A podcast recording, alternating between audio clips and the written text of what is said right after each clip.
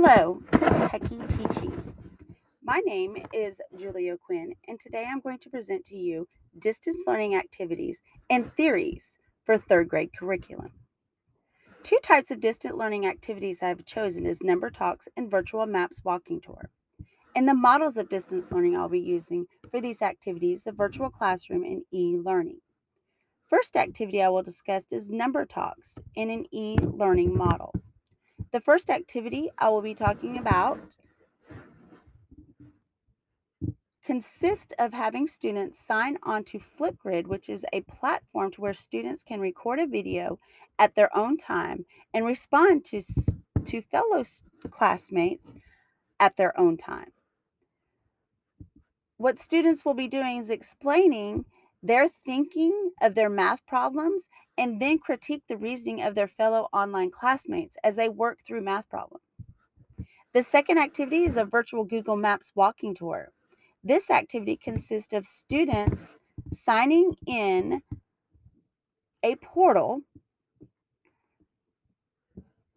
of a virtual classroom to where they meet a teacher, an instructor, and students can explain their thinking with a live instructor.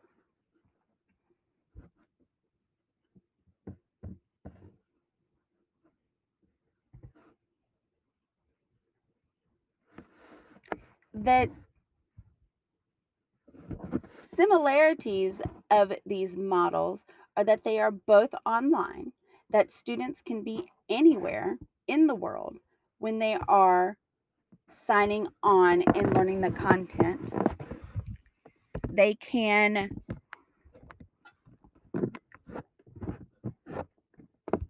the difference is is that e-learning students work at their own pace. And a virtual classroom is it's a legit classroom to where students have to show up on time they have to interact with their instructor they have to interact with their classmates it has to be done at the same time and it has to be consistent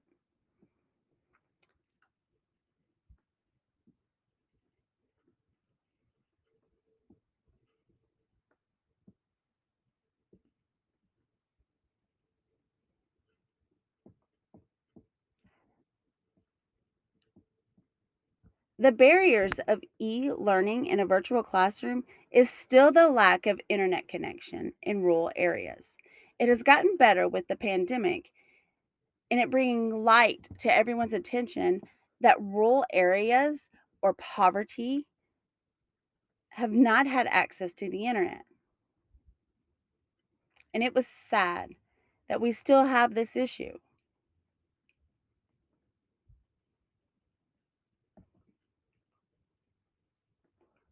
Also, e learning can be challenging material. And then there is not a live instructor there to where they can ask questions to help them at the time they are having difficulties. Students don't understand something, they can take it a, a lot longer, and sometimes they can just give up. Or if uh, they can something that appeals to them is that students can fly by in a virtual they can work at their own pace with e-learning.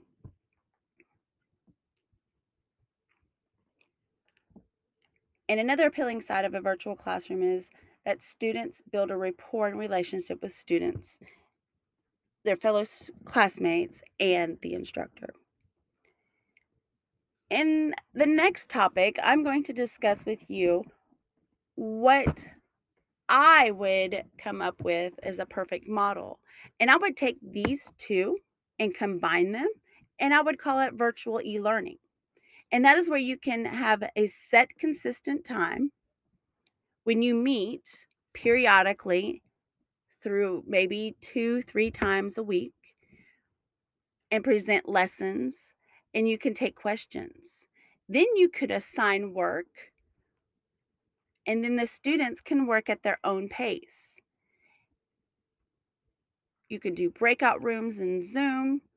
You can also help with questioning during certain times, but they can also complete the work at their own pace.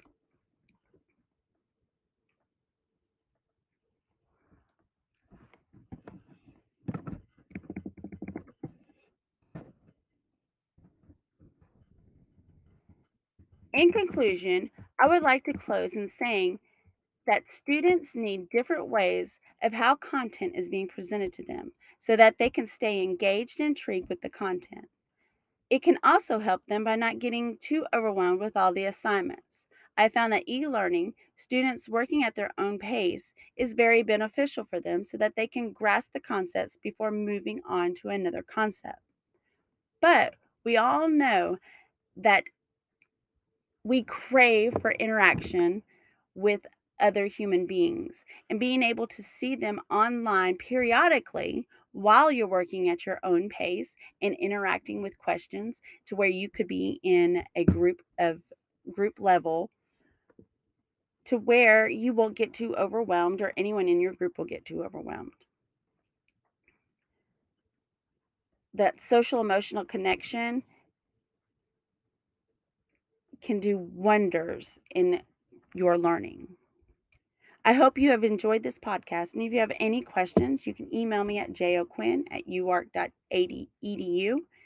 And I hope that you have a wonderful day.